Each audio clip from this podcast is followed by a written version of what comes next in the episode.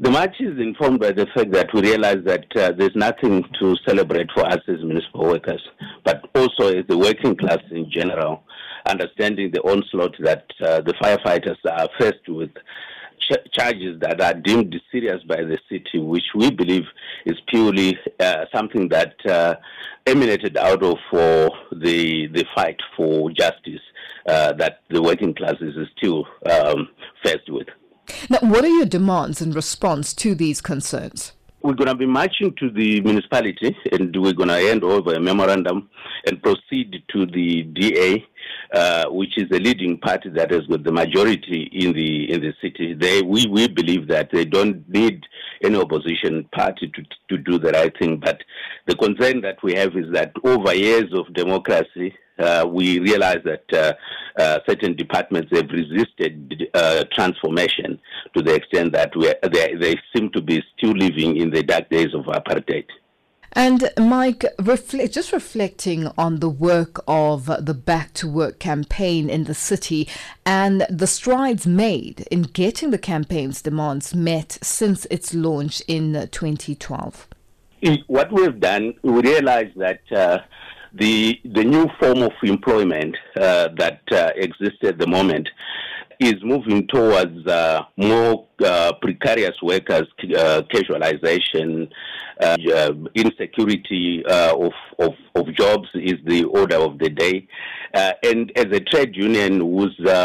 uh, historic stronghold has always been focusing on permanent workers. We realize that if, if we are not going to change with the change of time, uh, very soon trade unions will become irrelevant. And we form the Back to Work campaign as the new foundation uh, of transforming uh, the labor movement of the trade union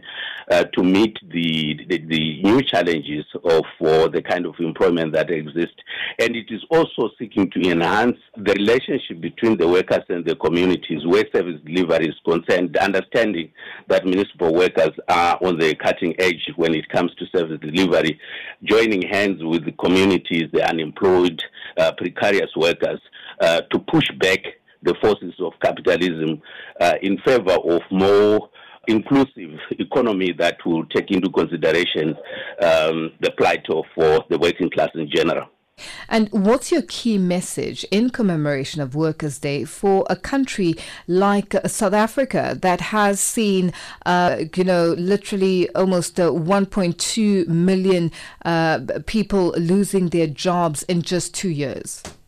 The, the message of the Back to Work campaign is, is to say that while we fight for uh, employers or municipalities to fill the vacancies which they are not. Uh, the because what the current situation that we are faced with is that by them not filling vacancies in the budget of one uh, position, permanent position of a laborer, they are able to employ seven people. Uh, under what they call the EPWP Expanded Works Public Program, where we will find out that workers are doing exactly the same job, cleaning the same street side by side, but one is earning 720 rand per day and the other one is earning 110 rand per day. So we say these huge discrepancies are something that we cannot keep quiet about as a working class. We cannot turn a blind eye on because these people that are being exploited, it's, it's part of the unemployed and the vicious cycle of not filling permanent jobs and, and rotate the unemployed in, in short-term contract. It, it is something that is not going to help to improve the lives of the workers or the working class. And therefore we say, uh, in order for us to transform these, it is not by someone else coming from somewhere else other than ourselves having to join hands and do what we have to do to defend ourselves.